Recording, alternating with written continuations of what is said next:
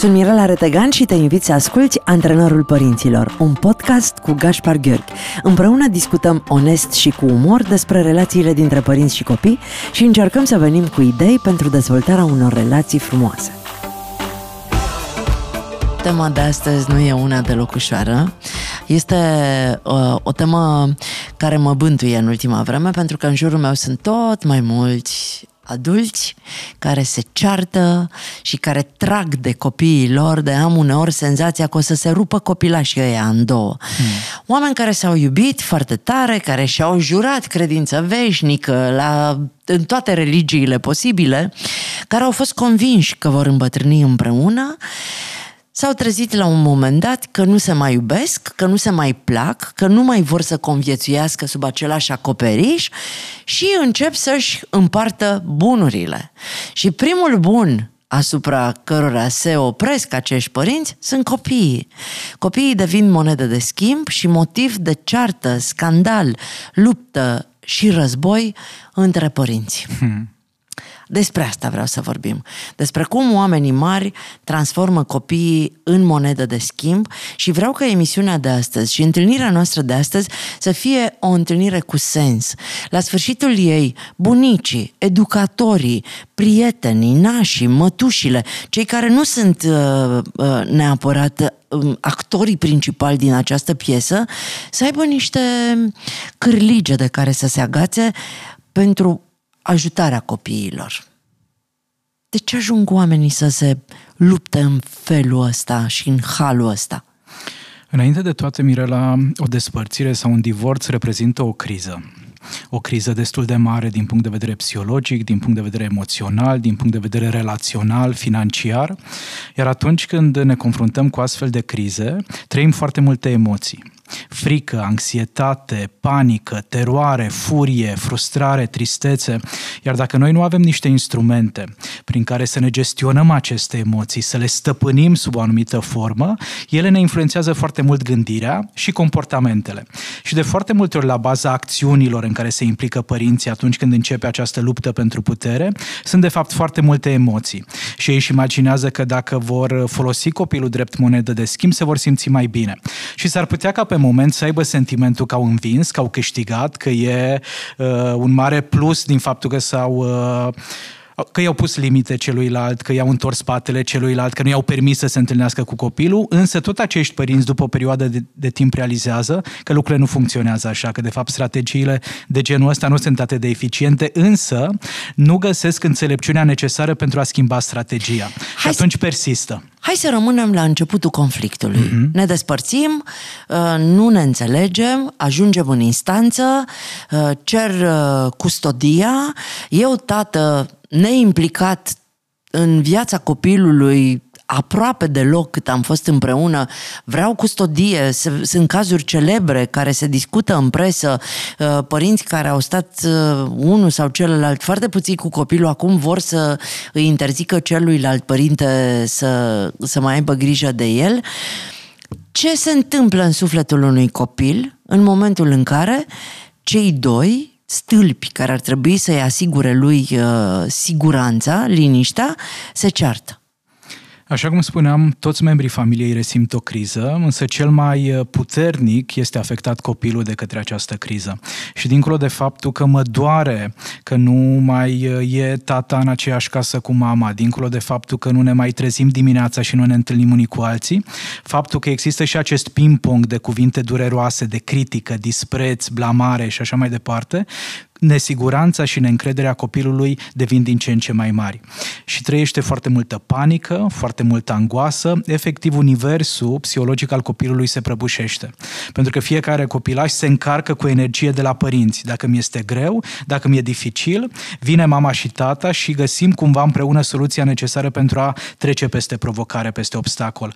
Dacă văd că de fapt sursa dificultăților mele este reprezentată de părinții mei care nu mai mi oferă atenție și alinare, atunci uh, se prăbușește cerul peste acest copilaș. Iar dacă nu găsește o persoană resursă în afara familiei, un bunic, un naș, o educatoare, un psiholog, atunci lucrurile se pot complica destul de mult din punctul de vedere al sănătății mentale. Sunt copii care nu se manifestă. Sunt copii care stau în casă cu mama, deși Uh, tatăl nu mai are acces la uh, copil și mama este convinsă că a făcut uh, cele mai bune alegeri pentru că um, nu o să-i spună copilul niciodată ce simte cu adevărat. Uh-huh. Ce ar trebui să, să înțeleagă această mamă care crede că închizând ușa tatălui, îndepărtând tatăl din viața copilului, tatăl nefiind un abuzator, mm-hmm. nefiind un alcoolic, nefiind un om de nimic, să ai motive să-ți fie frică pentru uh, acolo unde uh, ți-e frică pentru integritatea lui emoțională și fizică, e normal să faci tot ce ții ca să-l ții departe. Dar când el este un om decent, onest, care poate iubește copilul și care ar vrea să luptă cu aceeași dramă cu care se luptă toată familia, de ce l-ai ține departe de copilul tău și ai intoxica acest copil împotriva tatălui? Pentru că pe moment nu gândești tocmai rațional nu vezi lucrurile neapărat în perspectivă, ci sunt aceste emoții care îți influențează foarte puternic gândirea și deciziile. Pe de altă parte, este foarte, foarte important să ne reamintim că a crește singur un copil e dificil, e o provocare, iar tu aici ești un exemplu în toată regula și poți să îți folosești vocea pentru a le spune mamelor că da, nu e imposibil să ne creștem singure copiii, însă e mult mai benefic, mult mai sănătos și pentru copil și pentru mamă dacă beneficiază de sprijin. Dar de ce alt... ai vrea să-l crești singură, Gaș? Gașpar. Eu, eu nu m-am gândit nicio secundă că vreau să o cresc pe Maia singură. Tata s-a mutat și a locuit șase ani cu mine. Eu m-am străduit cu din toate puterile ca tatăl ei uh-huh. să rămână acolo. Uh, știi, Uh, probabil că pe mine m-a ajutat foarte tare și uh, contează foarte mult cu ce pleci de acasă. Tata, un mecanic de locomotivă simplu, mi-a spus toată viața lui, dacă e ultimul băutor și în șanț, rup de bat, tu îl iei de acolo, îl speli, îl îmbraci și îl ții în viață. Copilul tău trebuie să știe că el are un tată, că nu se știe niciodată când ți se întâmplă ție ceva și copilul trebuie să rămână cu tată sau. Dar dacă se îmbolnăvește copilul și are nevoie de un transplant, dacă cine, cine e cel mai aproape?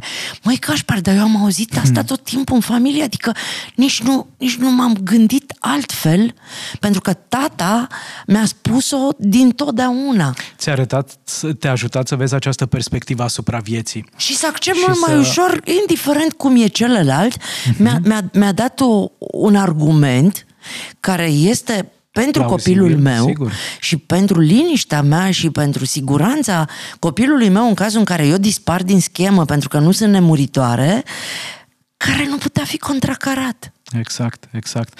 Un alt aspect foarte important la care merită să ne gândim e că deseori mamele care le interzic taților să-și viziteze copiii sunt persoane care nu fac diferența între rolul de fostă soție și rolul de mamă. Și în momentul în care durerea mea de fostă soție umbrește rolul meu de mamă, deja nu mai țin cont de nevoile copilului.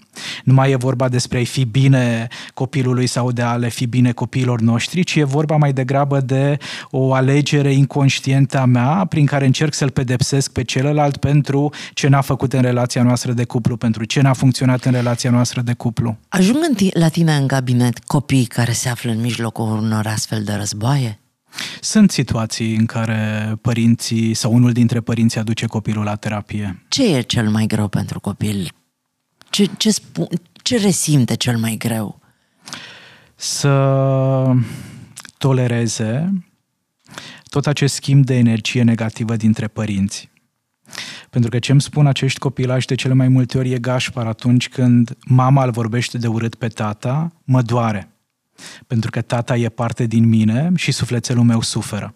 În momentul în care tata o vorbește de rău pe mama, de asemenea mă doare, pentru că mama e parte din mine. Eu iubesc foarte tare pe mama, îl iubesc foarte tare pe tata și atunci când unul dintre ei aruncă cuvinte negative împotriva celuilalt, e ca și cum s-ar duce niște săgeți otrăvitoare care În pe mine mă inima dor. mea. Exact, exact. Doamne, mi se pare extrem de emoționant.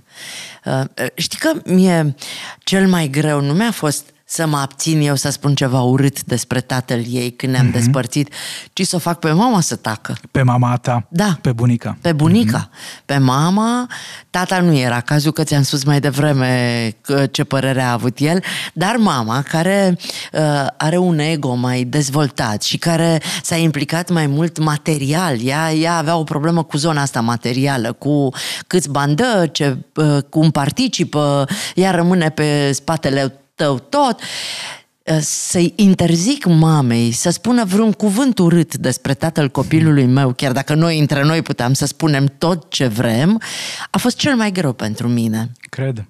Și cred că le vine foarte greu mamelor aflate într-o astfel de situație să ia decizii după sufletul lor, pentru că în momentele astea toți ceilalți vin așa ca niște Se aliază, uli da, peste da, da. ea și o intoxică cu toate părerile lor negative, toți simt, simt loc. Uh-huh. Știi, Pe, poate foarte mulți dintre ei n-aveau loc în viața familiei și acum în sfârșit s-a făcut o fisură și am loc să mă implic, să fiu mai important în viața nepoțelului meu, în, rămân din nou important în viața fiicei mele și atunci, în loc să o ajut să facă alegerile corecte pentru copilul ei, um, o, o, o, o induc în eroare să facă alegerile corecte pentru copilul meu. Da, da.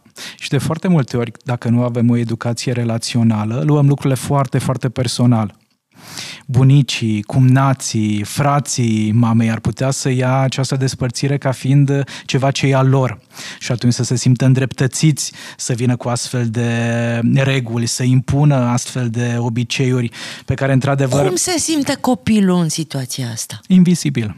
Invizibil? Invizibil. Simte că pierde atenția celor din jur și că, de fapt, nevoile lui, perspectiva lui, dorințele lui nu contează. Când bunica cu bunicul și cu mama vorbesc despre tatăl nenorocitul, ticălosul, nemernicul care ce-a făcut cum adres, copilul se simte invizibil? Copilul se simte invizibil și mai mult decât atât, cred că din punct de vedere emoțional, nu e nicio diferență între a-l vorbi de rău pe celălalt părinte și a-l bate pe copil. Deci durerea și suferința pe care o trăiește un astfel de copilaș într-o experiență de genul ăsta este aceeași ca durerea și suferința pe care o trăiește în momentul în care cineva îl abuzează fizic. Și totuși unora le iese. Unii reușesc să îndepărteze copiii de celălalt părinte.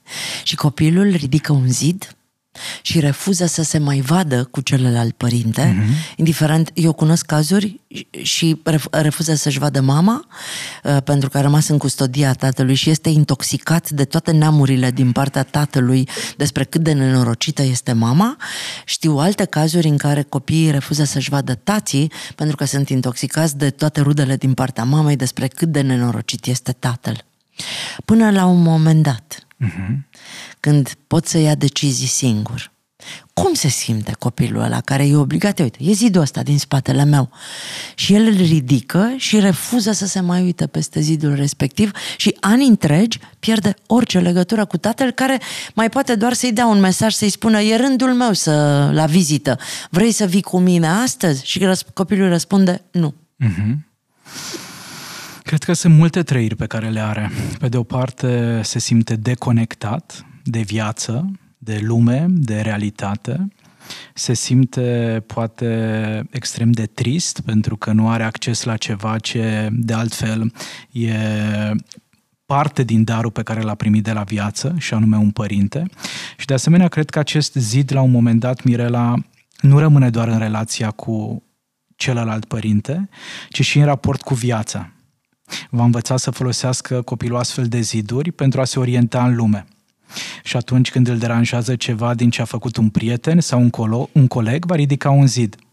În momentul în care e deranjat de ceva ce face partenerul la vârstă adultă, va ridica un alt zid, pentru că a învățat că așa se trăiește. Iar aceste ziduri ne dezorientează, ne fac să ne simțim rătăciți, pierduți, fără să avem o direcție, fără să știm exact ce contează pentru noi, ce este important pentru noi. Deci e multă durere și suferință acolo. Fă, cred că ascultătorii noștri care se află în astfel de situații sau cunosc oameni în astfel de situații își doresc foarte mult uh, să le, să le dăm niște idei măcar despre cum ar putea să ajute situația asta, pentru că, din păcate, ea există uh-huh. și asta e, suntem cu cu problema în brațe. Copilul a ridicat zidul, da? Uh-huh. Și eu, mamă sau eu, tată, nu mai am acces la el pentru că el nu mai vrea. Este suficient de mare încât să spună nu vreau să mă întâlnesc cu tata. Nu vreau, tată, să mă întâlnesc cu tine că ești un ticălos. Mi-a zis mie mama sau bunica sau am, mi-am dat eu seama singură și nu vreau să mă întâlnesc cu tine. Ce rămâne acelui om de făcut? Multe lucruri. De exemplu? Înainte de toate ar putea să-i spună copilului cât de tare îl doare faptul că... Copilul nu vrea să vorbească cu el. Ok, poate îi dă un mesaj, poate îi dă un mail, cumva să-i transmită informația asta că mă doare dacă eu nu pot să interacționez cu tine. Asta pe de o parte, și să-și va zice, nu mă interesează ce te doare pe tine, mm-hmm. că m-ați lăsat de izbeliște și chiar nu-mi pasă de tine. Și e dreptul copilului să spună asta, așa cum e responsabilitatea părintelui să-i transmită copilului cât de important e pentru el. Dincolo de asta, să rămână în continuare disponibil și să-i transmită copilului din nou și Cât din nou să mesajul. disponibil, toată viața, Gașpar, pe toată bune. viața, Mirela. Îl sun o dată, îl sun de două ori, îl sun de zece ori, îl sun de o sută de ori și mă refuză eu să rămân disponibil la ce scârpa lui de șters pe jos? Putem, putem uh, vedea lucrurile din perspectiva asta, dar ne putem uita și din perspectiva faptului că s-ar putea ca și asta să fie o responsabilitate a părintelui, să rămână acolo până în momentul în care copilul realizează că da, tata sau mama e un om de încredere. Pentru că, de fapt, toate aceste ziduri l-au făcut pe copil să se distanțeze din punct de vedere emoțional, să și... se îndepărteze de părinte. Iar dacă părintele rămâne acolo, disponibil Dar și cum copilul fac vede să, asta... să pot să fac asta, Gașpar? Că uite, nu-i cazul meu. Mm-hmm. Nu am, sper că ascultătorii înțeleg că eu sunt acum vocea acelui părinte supărat că nu mai are acces la copilul lui. Și ego-ul meu mă ține, mă, mă face să ridic și eu ziduri la rândul meu. Asta e varianta cea mai uh, simplă și cea mai la îndemână, să mențină această luptă. Însă e important să vadă părintele dincolo de ego, dincolo de mecanismele astea de apărare, dincolo de strategiile astea care de fapt nu ajută, să-și permită să se întâlnească cu durerea și în același timp să-și hrănească iubirea de părinte. Pentru că iubirea de părinte este cea care îl va ajuta pe acest tată sau o va ajuta pe această mamă să rămână perseverentă, să nu se oprească. Cum să-ți hrănești iubirea de părinte? Nu e ușor, însă din fericire nu e nici uh, imposibil. Presupune să ne implicăm din nou și din nou în comportamente cu care noi să fim mândri și care să oglindească toate acele sentimente pozitive despre care vorbim la adresa copilului. Comportamentele noastre. Exact. Exact. E, majoritatea părinților spun că își iubesc copiii, că iubesc foarte tare. Însă trebuie să recunoaștem că mulți dintre părinții își iubesc copiii doar atâta vreme cât copilul se implică în comportamentele potrivite. Și atunci când copilul greșește, când o dă bară, când nu e cel mai civilizat, cel mai respectuos, iubirea asta se cam pierde. Ei bine, ne putem testa iubirea de părinte exact în momentele cele mai dificile. Copilul meu refuză să vorbească cu mine de ce? De teamă să nu piardă legătura și cu celălalt părinte cu părintele alături de care trăiește și atunci până în momentul în care nu se simte suficient de puternic, va refuza, va avea această dificultate în a se apropia față de mine. Dar pentru ca eu să-i mențin copilului meu speranța și încrederea, e nevoie să mă implic în aceste comportamente și să rămân disponibil. Să-i trimit cadouri, să-i scriu bilețele, să-i fac vizite la grădiniță, la școală, să fiu cât mai respectuos, să-i spun, uite, sunt în fața blocului și aștept să ne vedem, dacă pot să cobor minunat, dacă nu, mama, tata vor veni și mâine, poi mâine, săptămâna viitoare și așa mai departe. Adică asta înseamnă să-mi cultiv iubirea de părinte. Și atunci când fac asta și mă implic în astfel de comportamente, Mirela, nu o să mai fie atât de mare zbuciumul interior pentru că știu care este direcția mea, care este obiectivul meu, să ajung la sufletul copilului meu, doar că acum sunt niște provocări. Și nu-mi pun o durată de timp. Și nu stabilesc pun... exact. că asta trebuie să se întâmple acum, săptămâna viitoare, într-o lună, într-un an, în zece. Exact. Pentru exact. că el rămâne copilul meu toată viața? Absolut. Absolut. Și când are 50 de ani și eu o să am 70 și dacă măcar atunci reușesc să ajung la sufletul lui și el să înțeleagă că eu l-am iubit toată viața, Exact. Mamă, deci mi se pare atât de dureros și mi se pare atât de, de trist să vezi, să vezi oameni în toată firea, oameni, oameni um, care par responsabili în carierele lor, în viața socială, oameni importanți care fac lucruri, care conduc business-uri, care uh, ai senzația că sunt niște oameni uh, întregi din punct de vedere emoțional și psihic și care fac îngrozitor de mult rău copiilor lor doar din dorința de a se răzbuna pe celălalt părinte. Și poate fi din dorința de a se răzbuna sau aș mai îndrăznea spune că e din cauza traumelor pe care acești oameni le care în suflete.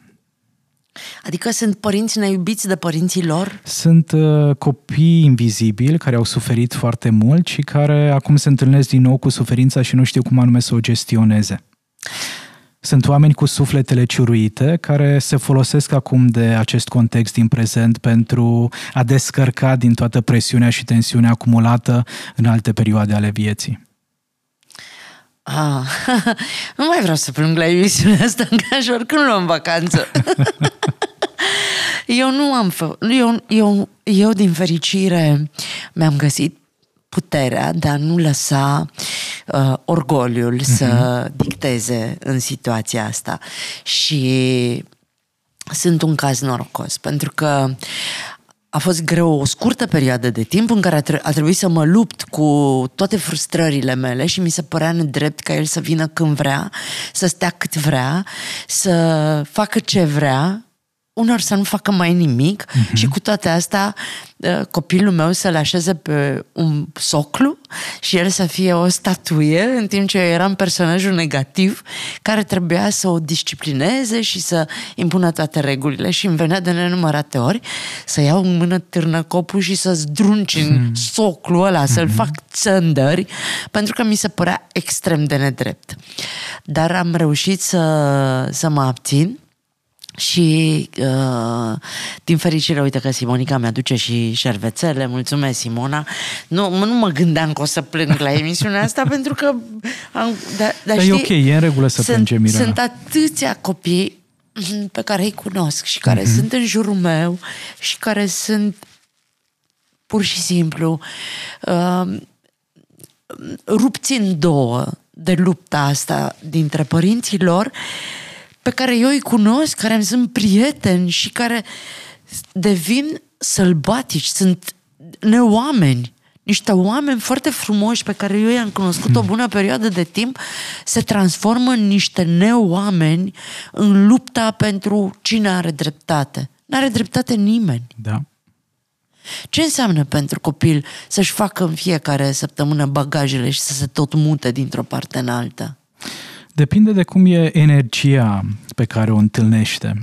Dacă decizia părinților e una discutată, analizată și cumva întreaga familie care s-a reorganizat, s-a obișnuit cu ideea asta că al nostru băiețel are un pat și la mama și la tata, are o masă de birou și într-o parte și în cealaltă, doar obiectele astea de uz zilnic le duce dintr-o parte în alta, nu va fi o tragedie. Cunosc familii care au venit în terapie exact cu acest mesaj, Gașpar, noi ca părinți nu ne mai înțelegem, vom divorța din rolurile de soț și de soție, însă știm că toată viața vom rămâne părinții acestor copii, așa că ajută-ne să găsim varianta care să ducă la cele mai puține traume, care să fie cea mai benefică pentru toată lumea, pentru că el ca tată e ok, ea ca mamă e ok, dar noi ca energie de soț și de soție nu ne mai înțelegem. Tu că și reușești? Reu- Reușești sunt, să-i ajuți? Imaginează-ți că sunt fie... câteva cazuri de care sunt foarte mândru. Serios? Hai, poveste, asta mi se pare foarte interesant. Și... Deci, orice, ca să, ca să înțeleagă Așa. ascultătorii,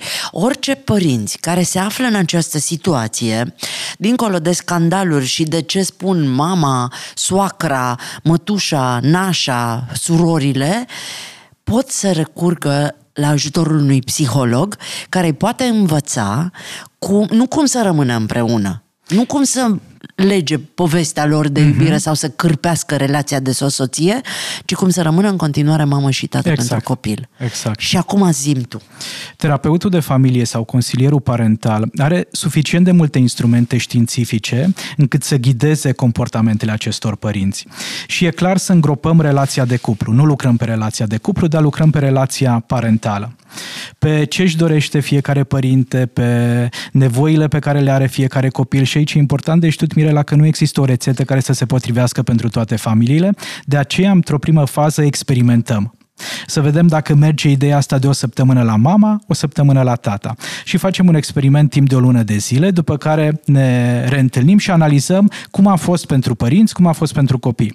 Dacă a, dacă a fost bine, continuăm strategia. Dacă copiii sau părinții se plâng că nu a fost tocmai confortabil, reorganizăm lucrurile, le regândim în așa fel încât să găsim o strategie care să fie potrivită.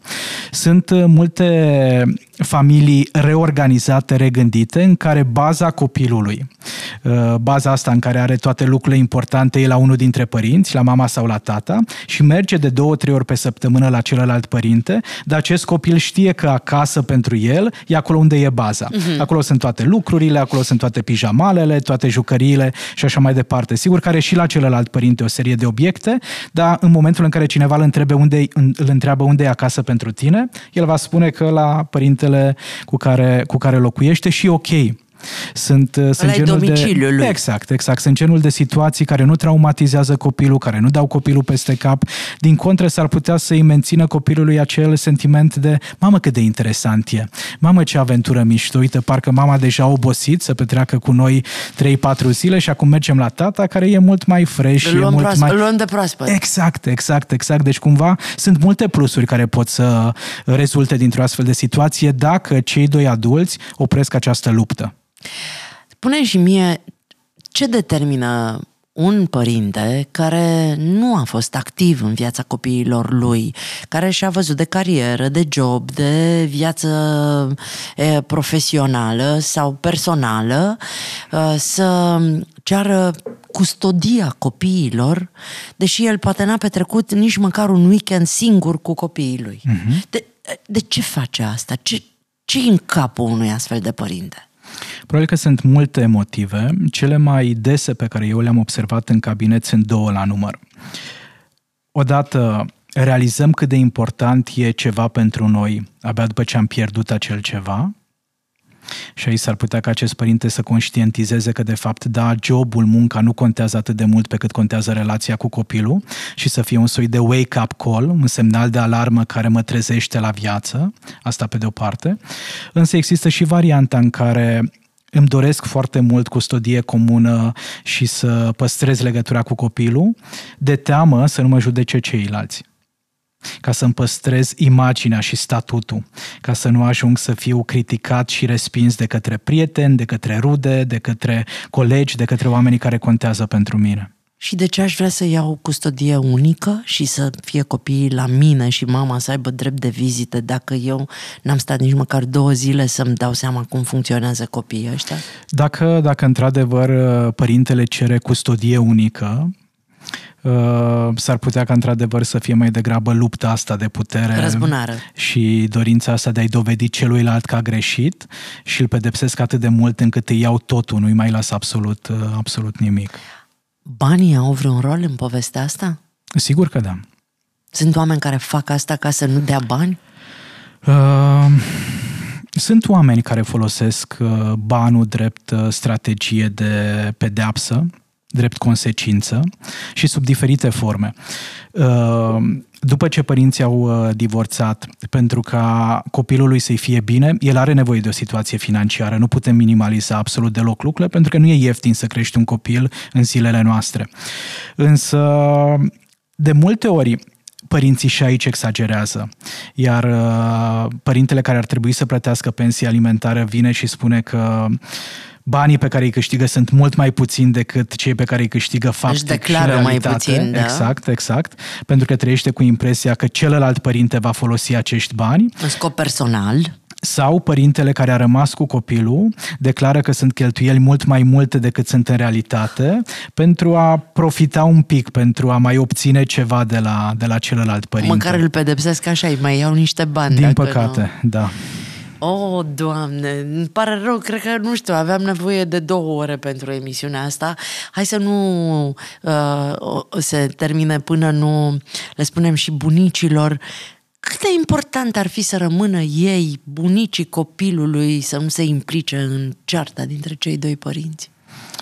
Ar fi un suport foarte important pentru copil. Eu mi-aduc aminte de perioada în care ai mei au divorțat. Aveam 5 uh, ani și un pic când uh, mama și tata au divorțat și au fost separat vreo 5 ani.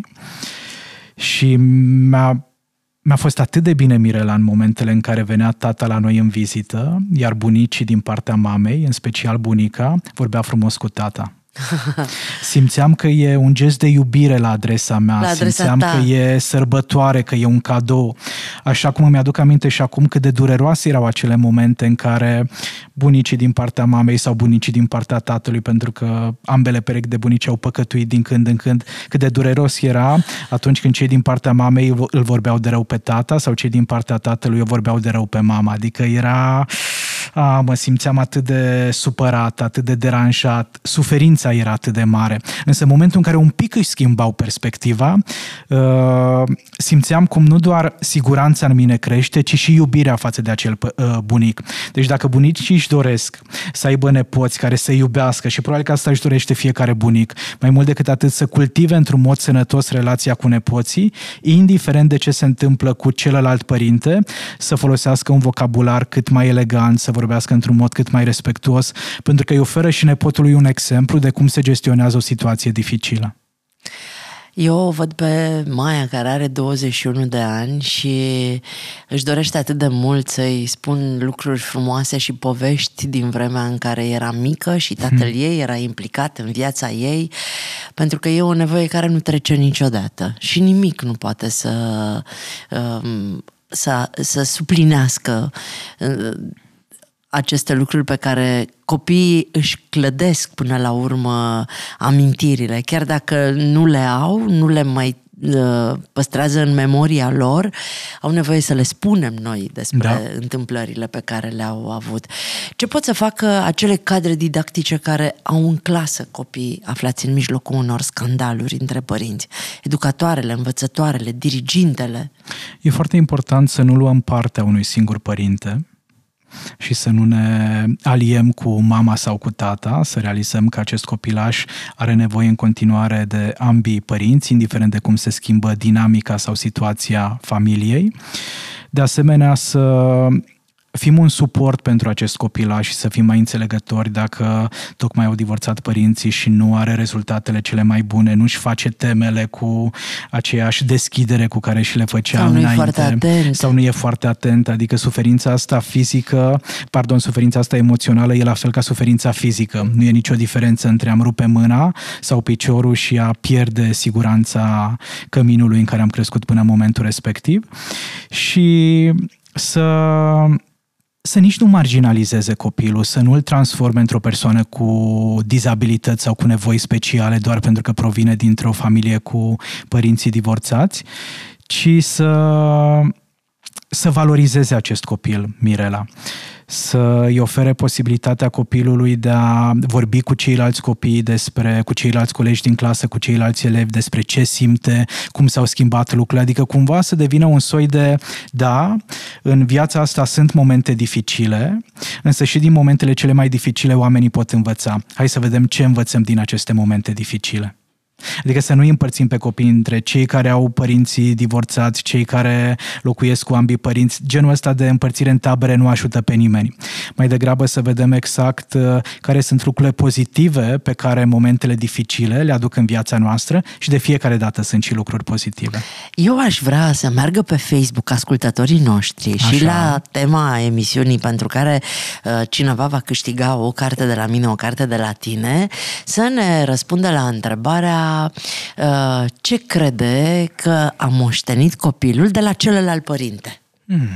Știi? Ca să nu uităm un pic, să ne ducem un pic, să ne amintim că puiul nostru e și parte din tatăl care a contribuit sau mama care a contribuit indiferent de ce s-a întâmplat mai departe. Deci, Da. ce a moștenit copilul tău de Pozitiv. la celălalt părinte, Pozitiv, nu? Bine ar Că fi. e, e ușor de identificat și ce am moștenit și nu Știi ne că de place. obicei când, când face ceva rău zici e de la Taso, seamănă Exact, cu Taso. exact. e fix ca măsa. nu știu, eu, eu i-aș lăsa să zică și negativă dacă vor, dar Bine. frumos ar fi să fie pozitivă că noi încercăm să închidem uh, orice discuție într-un ton pozitiv. Și provocarea pentru săptămâna viitoare? Provocarea pentru săptămâna viitoare ar fi ca, indiferent de cum arată familia noastră, cu părinți care sunt căsătoriți sau sunt divorțați, să povestim cu copiii despre cele mai frumoase amintiri pe care le avem împreună ca familie. Ioi, când am eu timp să fac asta? Bine că Maia, Maia pleacă la Taso. În drum spre Crezi aeroport. Că, da, în drum spre aeroport. O să-i dau un telefon, că trebuie să-mi fac și eu Da. da. provocarea. Din fericire, noi uh, am reușit să facem uh, liniște în toată povestea asta și trebuie să le spun părinților care se află în mijlocul Furtunii. furtunii că durează. Durează, că e greu, că uh, simți că se rupe carnea de pe tine când pleacă la celălalt și vezi cum îl iubește pe celălalt, deși tu știi că n-ar merita. Dar asta nu înseamnă că pe tine te iubește mai puțin. Exact, dar merită pentru a fi întreg sufletul copilului tău să treci peste toate resentimentele tale. Mulțumesc, Gașpar! Mulțumesc și eu. Să ai o duminică minunată și să ne auzim cu bine săptămâna viitoare. Ați ascultat Antrenorul Părinților cu Mirela Retegan și Gaspar Gheorghe, un podcast pentru părinții curajoși care cresc copii fericiți.